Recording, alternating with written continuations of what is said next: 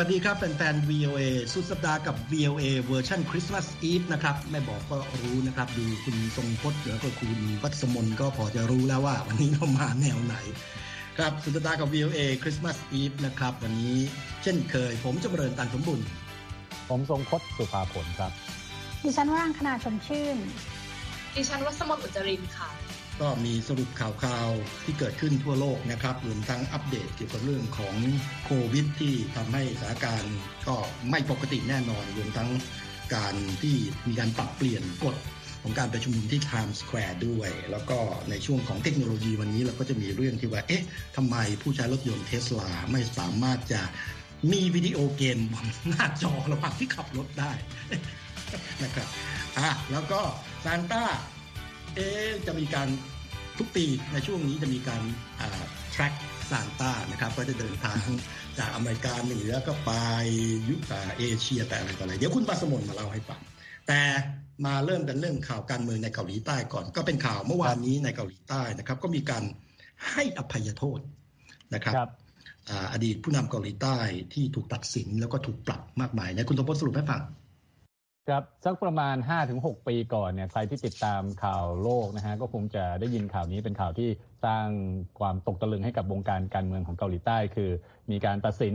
จำคุกนะครับ อดีตประธานาธิบดี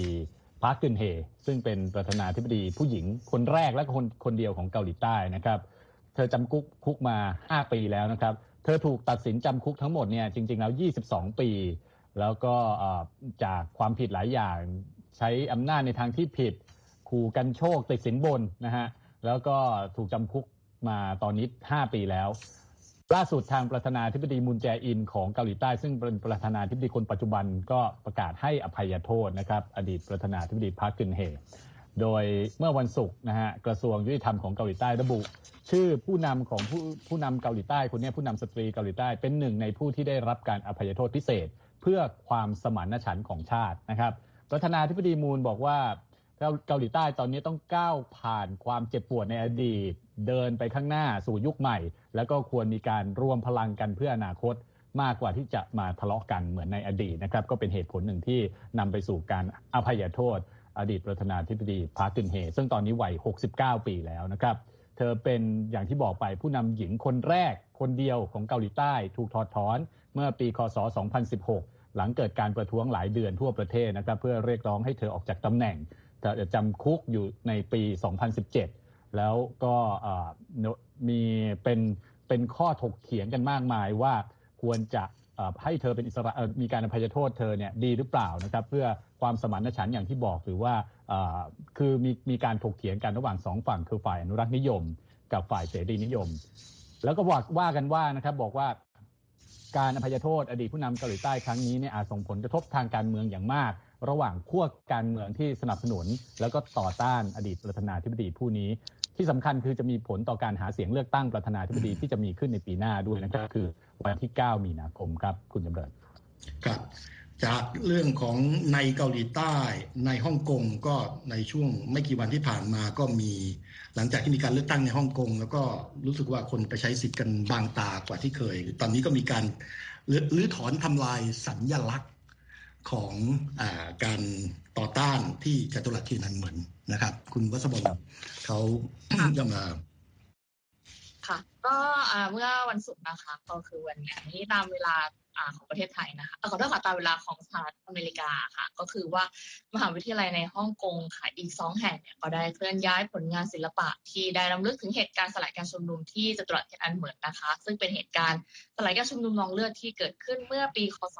1989 ค่ะ ทั้งนี้นะคะ รูปที่ถูกเคลื่อนย้ายนะคะ ก็เป็นรูปปั้นเทพีแห่งประชาธิปไตย หรือว่าภาษาอังกฤษคือ Goddess of Democracy ค่ะ ถูกเคลื่อนย้ายออกจากมหาวิทยาลัยจีนแห่งฮ่องกงนะคะ ในช่วงก่อนเช้าตรู่ค่ะ ซึ่ง ผลงานนี้นะคะเป็นผลงานรูปผู้หญิงชูคบเพลิงค่ะ ซึ่งเป็นรูปจำลองจากรูปปั้นดั้งเดิมที่ทำจากเปเปอร์มาเช่ที่เคยถูกจัดแสดงที่จตุรัสเทียนอันเหมินในช่วงที่เกิดการสลายการชุมนุมเมื่อกว่า 30 ปีที่แล้วค่ะ แล้วก็นอกจากนี้นะคะปฏิมากรรมที่สื่อถึงเหตุการณ์สังหารหมู่ที่จตุรัสเทียนอันเหมินอีกแห่งหนึ่งค่ะ ที่อยู่ที่มหาวิทยาลัยหลิงหนานเนี่ยก็ได้หายไปเช่นเดียวกันค่ะ ซึ่งทั้งนี้นะคะเหตุการณ์การเคลื่อนย้ายประติมากรรมทั้งสองแห่งนะคะเกิดขึ้นหลังจากที่มหาวิทยาลัยฮ่องกงเนี่ยได้แยกชิ้นส่วนแล้วก็เคลื่อนย้ายรูปปั้นลำลึกที่ลำลึกถึงเหตุการณ์ดังกล่าวค่ะออกจากบริเวณมหาวิทยาลัยหลังจากที่ถูกจัดแสดงมากว่า 20 ปีค่ะ โดยทางมหาวิทยาลัยระบุว่ารูปปั้นดังกล่าวนะคะ ถูกจัดเก็บในห้องเก็บของค่ะ ซึ่งผลงานที่ถูกเคลื่อนย้ายโดยมหาวิทยาลัยฮ่องกงนะคะ เป็นรูปปั้นที่ชื่อว่าเสาหลักแห่งความอัปยศว่าชื่อภาษาอังกฤษคือ Pillar of Shame ค่ะ ซึ่งเป็นผลงานศิลปะรูปร่างมนุษย์ที่บิดเบี้ยวแล้วก็มารวมตัวกันเป็นเสา ซึ่ง ผลงานอันนี้เนี่ยเรียกได้ว่าเป็นหนึ่งในอนุสรณ์สถานไม่กี่แห่งในฮ่องกงนะคะ ที่รำลึกถึงเหตุการณ์เทียนอันเหมินแล้วก็ยังสามารถแสดงในฮ่องกงได้ ซึ่งเหตุการณ์ดังกล่าวค่ะ ถือว่าเป็นประเด็นต้องห้ามในประเทศจีน แล้วก็ไม่สามารถมีการจัดงานรำลึกในจีนได้ค่ะทั้งนี้นะคะ คุณเจมส์กาลชิออตค่ะ ซึ่งเป็นศิลปินเจ้าของผลงานเสาหลักแห่งความอัปยศเนี่ยก็ได้บอกกับวิวเอว่าทางเขาก็ได้ พยายามที่จะเจรจากับทางการฮ่องกงแล้ว เพื่อที่จะเคลื่อนย้ายผลงานดังกล่าวค่ะ กลับไปที่เดนมาร์กซึ่งเป็นประเทศบ้านเกิดของเขาโดยที่ผลงานไม่ต้องถอดชิ้นส่วน แต่ว่าทางคุณกาชิออดบอกว่าทางการฮ่องกงกับไม่สนใจคำขอของเขาค่ะ ทั้งนี้นะคะอาย้อนกลับไปที่เหตุการณ์เทียนอันเหมือนค่ะ เป็นเหตุการณ์การสลายการชุมนุม แล้วก็มีเรียกได้ว่าเป็นเหตุการณ์นองเลือดค่ะางการจีนได้ระบุตัวเลขอย่างเป็นทางการว่ามีผู้เสียชีวิตราว 300 คน แต่อย่างไรก็ตามกลุ่มสิทธิมนุษยชนต่างๆ ระบุว่าอาจจะมีผู้เสียชีวิตจริงถึงหลายพันคนค่ะ ทั้งนี้นะคะถ้าการฮ่องกงค่ะได้บังคับใช้กฎหมายความมั่นคงแห่งชาติ ซึ่งเป็นกฎหมายที่มาจากทางจีนแผ่นดินใหญ่ค่ะ ที่ทาง กลุ่มสิทธิเนี่ยก็บอกว่าเป็นกฎหมายที่ใช้เพื่อกดขี่วัดประชาชนจำคุกผู้ที่รณรงค์เพื่อประชาธิปไตย แล้วก็จำกัดเสรีภาพพื้นฐาน แต่ว่าอย่างไรก็ตามค่ะทางฮ่องกงก็ยืนยันว่า การใช้กฎหมายครั้งนี้ทำให้ฮ่องกงกลับมามีระเบียบขึ้นอีกครั้งหนึ่งหลังจากที่มีการประท้วงใหญ่เมื่อปีคศ 2019 แล้วก็ย้ำว่ากฎหมายนี้นะคะไม่ได้กระทบกับสิทธิของประชาชน แล้วก็การดำเนินคดีต่างๆ ที่เป็นผลจากกฎหมายนี้ไม่ได้เป็นเรื่องทางการเมืองค่ะ ครับ ขอบคุณครับ จากฮ่องกงมาที่ไทยรอยเตอร์มีรายงานข่าว exclusive เกี่ยวกับเรื่องมีการใช้แรงงานนักโทษ เพื่อที่จะท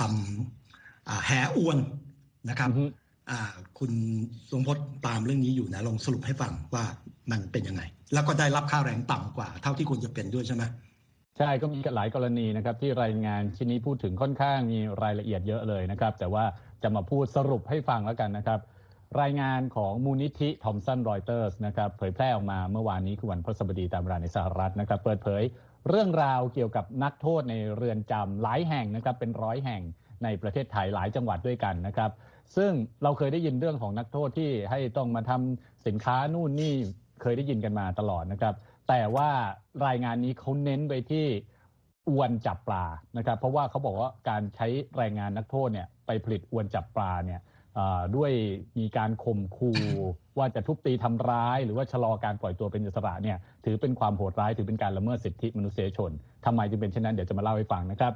รายงานบอกนะครับว่าเดือนจำหลายจังหวัดนะฮะใช้นักโทษเนี่ยผลิตทำสินค้าตามสัญญาที่ทางเรือนจำหรือว่าทางกรมราชทัณฑ์เนี่ยไปทำสัญญาไว้กับบริษัทต่างๆนะครับแล้วก็ให้ใช้นักโทษเนี่ยไปเป็นการบังคับใช้แรงงานนักโทษ อดีตนักโทษหลายคนให้สัมภาษณ์กับมูลนิธิทอมสันลอยเตอร์สนะครับเขาบอกว่าเจ้าหน้าที่เรือนทำได้ที่เรือนจำใช้วิธีข่มขู่ว่าจะทำร้าย ไม่ให้อาบน้ำชะลอการปล่อยตัวพวกเขานะครับที่จะเป็นอิสระ แล้วก็บอกด้วยนะครับว่าได้รับค่าจ้างเพียงเศษเสี้ยวของอัตราค่าแรงขั้นต่ำของไทย คือประมาณ 30 บาทต่อเดือนเท่านั้นเองนะครับแล้วก็มีนักโทษหลายคนที่ไม่ได้รับค่าแรงเลยนะฮะ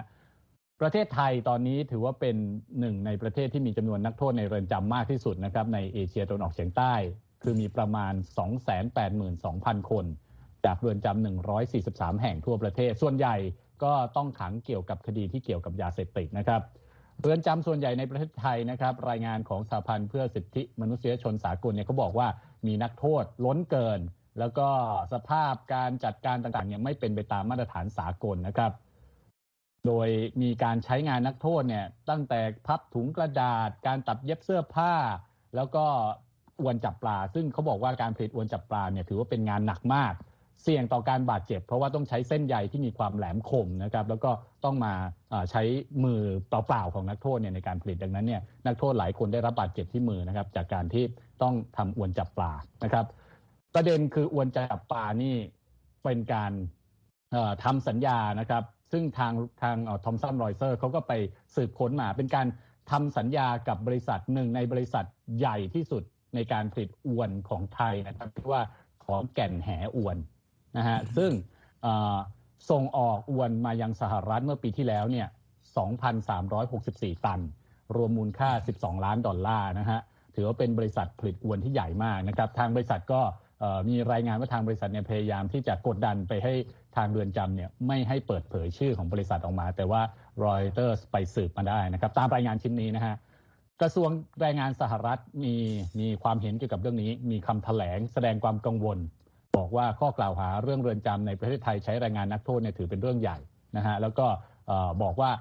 ขัดกับกฎหมายของสหรัฐที่ห้ามนำเข้าสินค้าที่ผลิตจากนักโทษ หรือแรงงานที่ถูกบังคับด้วย ดังนั้นนี่อาจจะส่งผลกระทบนะครับ เกี่ยวกับการส่งออกสินค้าแห่อวนของไทยในอนาคตก็ได้นะครับ เกี่ยวกับกรณีที่เกิดขึ้นเกี่ยวกับกรณีที่เปิดเผยออกมานี้ว่าในที่สุดแล้วเนี่ยสหรัฐจะคว่ำบาตรหรือว่าจะห้ามนำเข้าสินค้าแห่อวน จากประเทศไทยหรือเปล่าครับคุณจำเริญครับ นั่นก็เป็นเรื่องราวแนวการเมืองนะครับ เรื่องที่เป็นข่าวเข้มข้นนะครับ แต่นี้มาแตะเรื่องเกี่ยวกับโควิดบ้าง ตอนนี้หลายประเทศเลย ตัวผู้ติดเชื้อโควิดก็เด้งขึ้นมาโอ้โหอังกฤษเนี่ยอเมริกาเนี่ยเป็นตัวเลขเป็นแสนเลย เกาหลีใต้ก็ติดเยอะเหมือนกัน แต่ดูเหมือนว่าญี่ปุ่นเนี่ยเราไม่ค่อยจะยินนะครับเรื่องของการติดโควิดในญี่ปุ่น ถึงแม้ว่าช่วงซัมเมอร์โอลิมปิกก็มีความกังวลว่าแม้จะมีการระบาด มันมีปัจจัยอะไรไหมคุณวรังคณาในแง่ของ กายภาพชีวะหรือว่าสังคมที่อาจจะทำให้จนถึงขนาดนี้นะญี่ปุ่นเนี่ยสามารถรอดพ้นการแพร่กระจายในวงกว้างของโควิด -19 ได้ ค่ะ อย่างที่คุณจำเริญบอกนะคะ ในช่วงฤดูร้อนที่ญี่ปุ่นเป็นเจ้าภาพการจัดโอลิมปิกเนี่ย เรายังจำได้อยู่เลยว่า ญี่ปุ่นก็รายงานเคสโควิด -19 นะคะ ค่อนข้างจะรุนแรงพอสมควร แต่ในเดือนนี้นะคะคุณคุณจำเริญคะยอดผู้เสียชีวิตจากโควิด -19 โดยเฉลี่ยนะคะของญี่ปุ่นเนี่ยอยู่ต่ำกว่า 1 คนต่อวัน ซึ่งถือเป็นตัวเลขที่น่าตกใจมากนะคะสำหรับประเทศที่มีประชากรทั้งหมด 120ล้านคน ใช่ น่าดีใจ ตกใจแล้วก็น่าดีใจ น่าจะเป็นตัวเลขที่น่าทึ่งมากกว่านะคะ ดิฉันอาจจะใช้คำผิดไป ทีนี้ค่ะพอมีตัวเลขที่ต่ำขนาดนี้เนี่ยก็เลยเกิดคำถามนะคะ แล้วก็เกิดความพยายามไขข้อข้องใจว่า ญี่ปุ่นทำอะไรถึงได้ประสบความสำเร็จในการควบคุมโควิด -19 ได้ถึงระดับนี้นะคะ ซึ่งหลายคนนะคะก็มองว่าประชากรของญี่ปุ่นเนี่ยเกือบ 80%เนี่ยได้รับการฉีดวัคซีนครบโดสแล้ว แล้วแทบทุกคนก็สวมหน้ากากอนามัย แล้วก็ถึงแม้ว่ารัฐบาลญี่ปุ่น จะผ่อนคลายมาตรการควบคุมโควิด -19 แล้วเนี่ย ผู้คนก็ยังรักษาระยะห่างทางสังคมหรือ social distancing กันอยู่นะคะ นักวิจัยบางคนก็มองไปอีกว่าเหตุผลหนึ่งที่ญี่ปุ่นประสบความสำเร็จเนี่ยก็เพราะว่าญี่ปุ่นมีอัตราโรคอ้วนที่ต่ำ ซึ่งงานวิจัยหลายชิ้นเมื่อเร็วๆนี้ก็สรุปนะคะว่าอาการโควิด -19 เนี่ยจะรุนแรงมากกว่าในกลุ่มคนอ้วนนั่นเอง พอกลุ่มคนอ้วนไม่มีไม่มากเนี่ยอาการก็มีน้อยตามนะคะนอกจากนี้นะคะวัฒนธรรมแล้วก็ขนบธรรมเนียมประเพณีก็อาจจะมีส่วนเช่นกัน ผู้เชี่ยวชาญด้านโรคติดต่อญี่ปุ่นท่านหนึ่งก็ยกตัวอย่างนะคะว่าญี่ปุ่นเนี่ย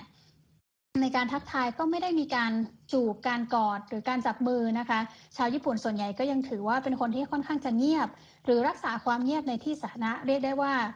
ไปที่ไหนในที่สาธารณะก็ไม่มีใครมาตะโกนโวกเวกโวยวายนะคะ ซึ่งก็ถือว่าเป็นปัจจัยสำคัญเหมือนกันในการควบคุมนะคะไม่ให้ไวรัสเนี่ยแพร่กระจายในที่สาธารณะได้ แต่อย่างไรก็ตามนะคะ ก็มีคนเทียบว่าเอ๊ะญี่ปุ่นกับเกาหลีใต้เนี่ยวัฒนธรรมก็คล้าย ๆ กันนะคะทำไมเกาหลีใต้กำลังประสบกับ ภาวะการระบาดของโควิด -19 ที่ค่อนข้างรุนแรงนะคะ เรียกได้ว่ารุนแรงที่สุดเท่าที่มีมาเลยนะคะ ก็ทำให้เกิดการหาคำตอบมากไปอีกนะคะ โดยนักวิจัยท่านหนึ่งก็มองว่าอาจจะเป็นเพราะว่าญี่ปุ่นเนี่ยไม่ค่อยอทดสอบอหาเชื้อนะคะหาเชื้อโควิด -19 เนี่ยในกลุ่มประชากรนะคะ ซึ่งตัวเลขออกมาแล้วเนี่ยถ้าเทียบกับเกาหลีใต้ที่มีประชากรน้อยกว่าญี่ปุ่นครึ่งหนึ่งเนี่ยก็ญี่ปุ่นก็เรียกได้ว่าทดสอบน้อยกว่าเยอะนะคะ เรียกได้ว่าหลักหมื่น ในขณะที่เกาหลีใต้เนี่ย ตรวจหาเชื้อโดยเฉลี่ยวันละ 2 3 8 0 0 0 คนเลยทีเดียวนะคะ นอกจากนั้นนะคะก็มีการพยายามหาคำตอบกันไปอีกว่า อาจจะเป็นเพราะว่าญี่ปุ่นเนี่ยมีลักษณะทางกรรมพันธุ์บางอย่างที่ทำให้เม็ดเลือดขาวเนี่ยสามารถต่อสู้กับโควิด -19 ได้หรือเปล่า หรือว่าเชื้อโควิด ที่แพร่กระจายในญี่ปุ่นเนี่ยมีการกลายพันธุ์จนกระทั่งว่าศูนย์พันธุ์ไปเองได้หรือเปล่านะคะ ก็มีทฤษฎีหลายอย่างขึ้นมา แต่อย่างไรก็ตามนะคะ ญี่ปุ่นเองก็หนีไม่พ้น ปรากฏการณ์โควิด -19 ล่าสุดที่เกิดขึ้นเหมือนกัน ซึ่งก็คือว่าในสัปดาห์นี้นะคะก็มีการพบแล้วนะคะคนที่มีติดโควิด -19 สายพันธุ์โอมิครอน ซึ่งก็แสดงให้เห็นว่าญี่ปุ่นเนี่ยก็ไม่ได้หนีก็ไม่สามารถหนีไปจากการระบาดระลอกล่าสุดนี้เช่นเดียวกันค่ะ ก็หวังว่าคงไม่ได้แพร่กระจายไปในวงกว้างนะครับก็เป็นเรื่องที่น่ากังวลในเรื่องของโควิดเนี่ยมันก็ทำให้เกิด ต้องมีการปรับตัวและก็การเปลี่ยนแปลงหลายอย่างเหมือนกัน อย่างคริสต์มาสอีฟเนี่ยซึ่งเป็นช่วงที่คนอเมริกัน แล้วคนทั่วโลกเนี่ยเดินทางกันเยอะ เพราะว่าอยากจะกลับไปอยู่ร่วมกับครอบครัวไปฉลองกับครอบครัวปรากฏว่าสามสายการบินเนี่ยยกเลิกเที่ยวบินนับร้อยเลย เพราะว่านักบินแล้วก็พนักงานป่วยหรือลาป่วยจากโควิด -19 สายพันธุ์โอมิครอน อย่าง Lufthansa เนี่ยประกาศยกเลิกเที่ยวบินข้ามมหาสมุทรแอตแลนติกราวสิบเที่ยวเพราะว่านักบินลาป่วยเพิ่มมากขึ้น ส่วน United Airlines กับ Delta Airlines ก็ยกเลิกเที่ยวบิน รวมกันแล้วประมาณ 200 กว่าเที่ยวนะครับในช่วงวันก่อนคริสต์มาสโดย United Airlines ก็บอกว่าจะพยายามรีบุ๊กหรือว่าจองให้ใหม่โดยเร็วที่สุดนะครับสำหรับคนที่พลาดก็เรียกว่าคนที่ไม่สามารถเดินทางได้ก็สลดและแป้วไปเลยนะครับ อันนั้นก็เป็นผลกระทบที่เกิดขึ้นสำหรับคนที่วางแผนเอาไว้ อีกอันหนึ่งอันนี้อาจจะเป็นข่าวที่ฟังดูแล้วก็น่าหนักใจเหมือนกัน ว่าไฟเซอร์เมื่อวันศุกร์สัปดาห์ที่แล้วเนี่ยไฟเซอร์คาดการณ์ว่าโควิด -19 เนี่ยจะยังเราจะยังอยู่กับมันนะ ไปจนถึงปี 2024 โดยไมเคิลดอลสเตนหัวหน้าเจ้าหน้าที่วิทยาศาสตร์ของไฟเซอร์เนี่ยกล่าวระหว่างการนำเสนอข้อมูลต่อผู้ลงทุนว่าทางบริษัทคาดว่าบางภูมิภาคของโลกเนี่ยยังจะต้องรับมือกับปัญหาโรคระบาดใหญ่นี้ต่อไปอีกหนึ่งหรือสองปี แต่ก็มีบางประเทศซึ่งสถานการณ์อาจจะเปลี่ยนผ่านไปสู่การเป็นโรคประจำถิ่นได้ในช่วง 1-2 ปีต่อจากนี้เช่นกันนะครับไฟเซอร์คาดการณ์ว่าภายในปี 2024 ก็อีกปีกี่ปีละ2 3 3 ปี โควิด -19 จะกลายเป็นโรคประจำถิ่นทั่วโลก แต่ทั้งนี้ขึ้นอยู่กับว่าการพัฒนาและกลายพันธุ์ของไวรัส การที่ประเทศต่างๆ สามารถนำวัคซีนและก็การบำบัดรักษามาใช้ได้ผลเพียงใด และที่สำคัญคือการกระจายวัคซีนอย่างทั่วถึงในบางภูมิภาคของโลกด้วย ซึ่งตอนนี้อัตราการรับวัคซีนยังอยู่ในระดับต่ำส่งท้ายในช่วงข่าววันนี้นะครับผู้ที่จะไปร่วมกิจกรรมต้อนรับปีใหม่ที่ไทม์สแควร์เนี่ย ที่มีอายุตั้งแต่ 5 ปีขึ้นไป ต้องมีหลักฐานการฉีดวัคซีนครบโดสต้องใส่หน้ากากด้วย อันนี้เป็นการแถลงของนายกเทศมนตรีนครนิวยอร์กและจำนวนคนก็จะถูกจำกัดด้วย ปกติแล้วในแต่ละปีเนี่ยจะมีคนไปร่วมกิจกรรมต้อนรับปีใหม่ ลูกบอลตกลงมาประมาณ 58,000คน ปีนี้จะรับแค่ 15,000 คน มีหนำซ้ำนายกทางการนครนิวยอร์กบอกว่า จะไม่อนุญาตให้มีการรวมตัวของผู้ไปร่วมงานฉลองกิจกรรมรับปีใหม่ จนกระทั่งบ่ายสามโมง ซึ่งนับว่าช้ากว่าปกติด้วย นั่นก็เป็นผลกระทบนะครับที่จากโควิด ซึ่งก็ทำให้ต้องมีการปรับเปลี่ยนอะไรหลายอย่างทีเดียวนะครับ ครับคุณแฟนๆกำลังอยู่ในช่วงของสุดสัปดาห์กับ VOA เราพูดถึงเรื่อง วิทยาศาสตร์สุขภาพเรื่องของการเมืองมาแล้ว มาพูดถึงเรื่องเทคโนโลยีบ้างเทสลานะครับก็เป็นรถที่มีแก๊สเจ็ตเยอะพอสมควรนะครับแต่มีแก๊สเจ็ตอันหนึ่งที่ผมก็ไม่เข้าใจเหมือนกันนะเป็นจอภาพมีวิดีโอ ก็ปรากฏว่าทางหน่วยงานด้านความปลอดภัยบนท้องถนน ก็มีคำสั่งว่าให้ถอดหรือว่าไม่ถอดซอฟต์แวร์หรือยังไงเนี่ยไหนคุณวรังคณาสรุปให้ฟังดีว่ามันเป็นยังไงมาอยังไง ค่ะเทสลาก็เป็นบริษัทผลิตรถยนต์ไฟฟ้าที่เรียกได้ว่าเป็นรถยนต์ไฮเทคของสมัยนี้นะคะ แต่เมื่อสัปดาห์นี้นะคะเทสลาก็ได้อนุญาตตกลงนะคะ ที่จะไม่อนุญาตให้มีการเล่นวิดีโอเกมค่ะ บนหน้าจอในรถนะคะ ขณะที่รถกำลังขับเคลื่อนอยู่ หลังจากที่เจอแรงกดดันจากหน่วยงานควบคุมดูแลความปลอดภัยด้านยานยนต์ของสหรัฐนะคะ ซึ่งเรื่องนี้มัน เป็นการเปิดเผยของสำนักงานความปลอดภัยการจราจรบนทางหลวงแห่งชาติของสหรัฐนะคะ หรือ NHTSA ซึ่งเปิดเผยว่าเทสลาจะส่งซอฟต์แวร์นะคะเพื่ออัปเดตระบบการทำงานในรถผ่านระบบอินเทอร์เน็ตนะคะเพื่อล็อกค่ะไม่ให้ฟังก์ชันที่ชื่อว่า Passenger Play ที่อนุญาตให้มีการเล่นวิดีโอเกมส์ขณะที่รถเคลื่อนที่ไปนะคะทำงานได้ ทสลาตัดสินใจดังกล่าวนะคะ เพียงหนึ่งวันหลังจากที่ NHTSA เนี่ยประกาศว่าจะเริ่มการตรวจสอบอย่างเป็นทางการนะคะ หลังจากที่มีความกังวลว่าการเล่นวิดีโอเกมบนหน้าจอในรถเทสลาเนี่ยซึ่งเป็นจอระบบสัมผัสนะคะ จะจะทำให้เกิดการเบี่ยงเบนความสนใจของผู้ขับหรือเปล่า เรื่องนี้ก็มาแดงขึ้นหลังจากที่เจ้าของรถยนต์เทสลาคนหนึ่งนะคะ ที่อาศัยอยู่ในเมืองพอร์ตแลนด์รัฐโอเรกอนเนี่ยยื่นคำร้องนะคะว่าเทสลาเนี่ยอนุญาตให้มีการเล่นวิดีโอเกมขณะขับเคลื่อนรถเคลื่อนไปข้างหน้านะคะ โดยโฆษกหญิงของหน่วยงาน NHTSA นะคะก็กล่าวในแถลงการณ์ในวันพฤหัสบดีว่าเจ้าหน้าที่ได้มีการพูดคุยเกี่ยวกับความกังวลดังกล่าวกับตัวแทนเทสลาแล้วนะคะ แล้วนอกจากนี้เนี่ย NHTSA ก็ยังมีการ พูดคุยกับผู้ผลิตยานยนต์ในสหรัฐอย่างสม่ำเสมอนะคะ เกี่ยวกับการใช้หน้าจอในรถเพื่อให้ข้อมูลและความบันเทิงหรือที่เราเรียกว่า infotainment นั่นเองนะคะ ทางหน่วยงานดังกล่าวก็จะยังคงเดินหน้าตรวจสอบฟังก์ชันนี้ในรถเทสลาอยู่ ถึงแม้ว่าบริษัทจะยอม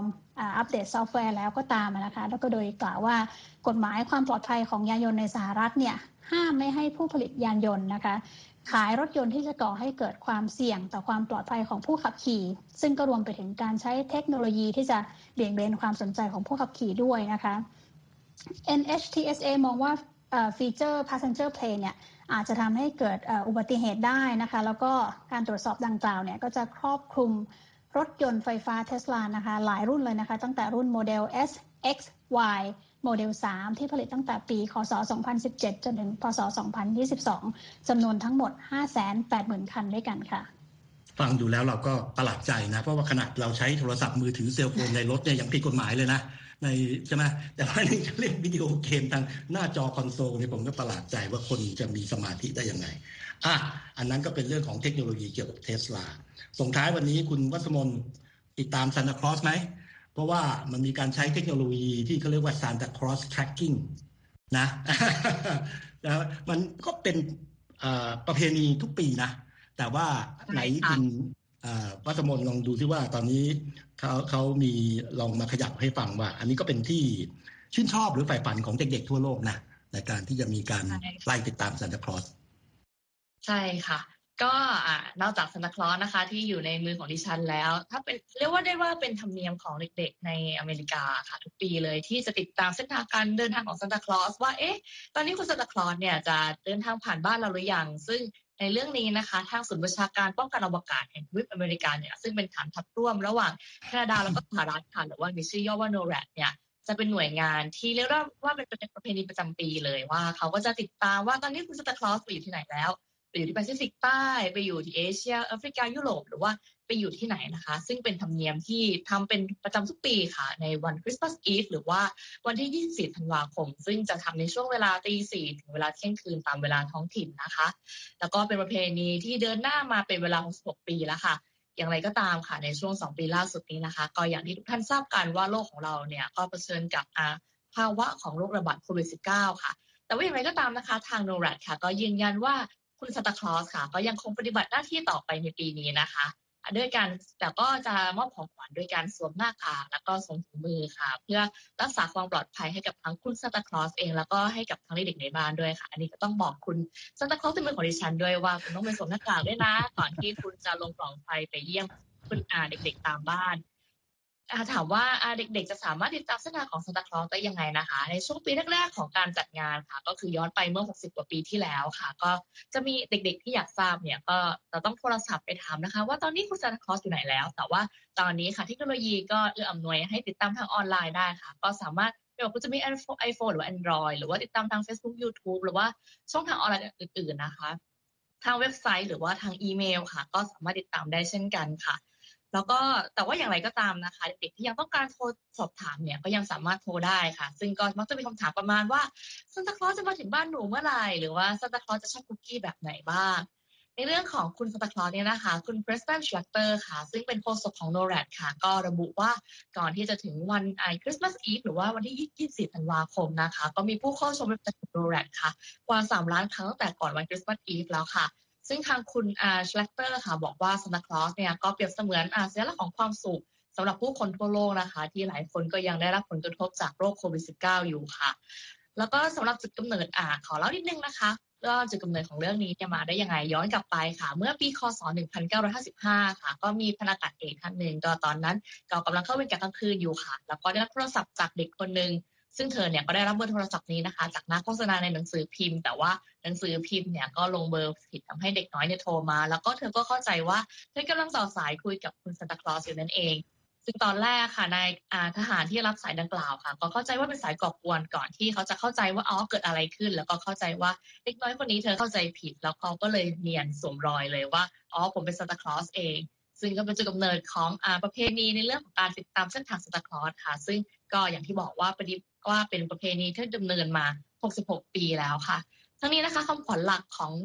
หน่วยงานโนแรดค่ะ ปกติก็คือจะเป็นคำว่าเราเฝ้าระวังหรือว่า we have the watch เพราะว่าหน่วยงานนี้เนี่ยภารกิจหลักโดยปกติของเขาก็คือสำรวจหาภัยคุกคามที่อาจจะเกิดขึ้นในน่านฟ้าของทวีปอเมริกาเหนือนั่นเอง แต่ว่าอย่างไรก็ตามนะคะในช่วงคริสต์มาสค่ะ ก็จะมีความขวัญเพิ่มเติมมาว่าซานต้าเป็นคนตัดสินใจเราแค่เป็นคนที่ติดตามเขาไปเท่านั้น หรือว่าภาษาอังกฤษก็คือ Santa causes trust we just track him ค่ะ ก็น่ารักดีนะครับ เป็นประเพณีที่เกิดขึ้นโดยแอบเข้าไปดูมาให้นะฮะ ว่าตอนนี้เนี่ยในโนแรดเนี่ยซานต้าอยู่ที่ไหนแล้วซานต้าอยู่ไหนล่ะคะซานต้าเพิ่งผ่านกรุงโรมอิตาลีไปสดสดร้อนร้อนนะฮะกำลังกำลังจะไปหรือเปล่าคุณซันต้ากำลังไปเมืองฟิเดนซ่าอยู่ในอิตาลีเหมือนกัน แล้วเดี๋ยวจะต่อไปที่ฝรั่งเศสอ่าแล้วเดี๋ยวพอข้ามแอตแลนติกมาก็นี่เลย ในที่แมริแลนด์นี่ก็มา แต่โป้งเลยคุณทรงบดก็รับงานต่อเลย นะรับงานต่อใช่ เพราะว่าเหนื่อยแล้วใช่ไหมซานต้าเหนื่อยซานต้าอาจจะโดนกักตัวได้นะคะ เพราะว่าบินข้ามประเทศนะคะอ๋อใช่ขึ้นอยู่กับว่าไปประเทศไหนมาบ้างครับ ครับครับนั่นก็เป็นเกร็ดเล็ก ๆ น้อยๆเกี่ยวกับคริสต์มาสซานต้าเอามาฝากกันในวันคริสต์มาสอีฟนะครับ ก็ขอให้ท่านผู้ชมผู้ติดตามผู้ฟังก็มี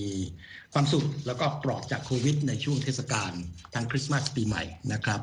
ก็วันนี้ก็ต้องขอลาไปก่อนตามเวลาที่มีแค่นี้ สวัสดีครับ สวัสดีครับ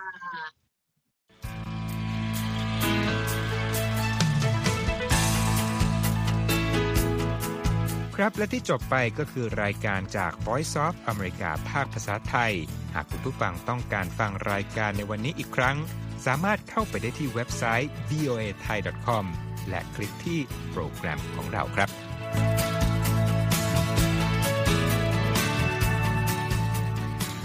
และถ้ามีเวลาว่างเสาร์อาทิตย์ อย่าลืมแวะมาฟังสุดสัปดาห์กับ VOA เช้าวันเสาร์ซึ่งเราจะมีคุยกันบันเทิงสำหรับหนังใหม่ประจำสัปดาห์ กับภาษาอังกฤษสำนวนอเมริกันทุกเช้าวันอาทิตย์ ตามเวลาในประเทศไทย ติดตามฟังย้อนหลังได้จากเว็บไซต์ของเราเช่นกันครับ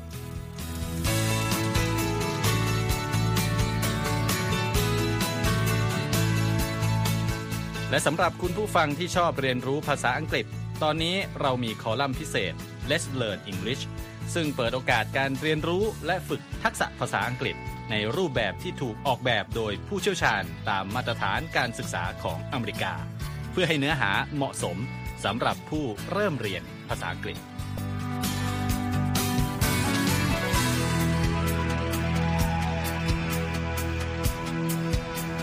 ครับเรายังมีวิดีโอที่จัดทำขึ้นเป็นพิเศษ สะท้อนเรื่องราวหลากหลาย ตั้งแต่ชีวิตคนไทยในสหรัฐ ไปจนถึงเหตุการณ์สำคัญต่างๆ ที่เกิดขึ้นในอเมริกา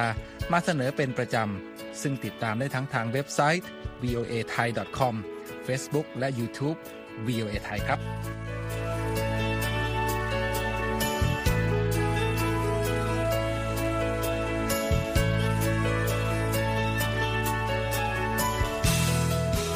ไม่ใช่แค่นั้นนะคะ เรายังมี Facebook Live ให้ชมการออกอากาศสดจากกรุงวอชิงตัน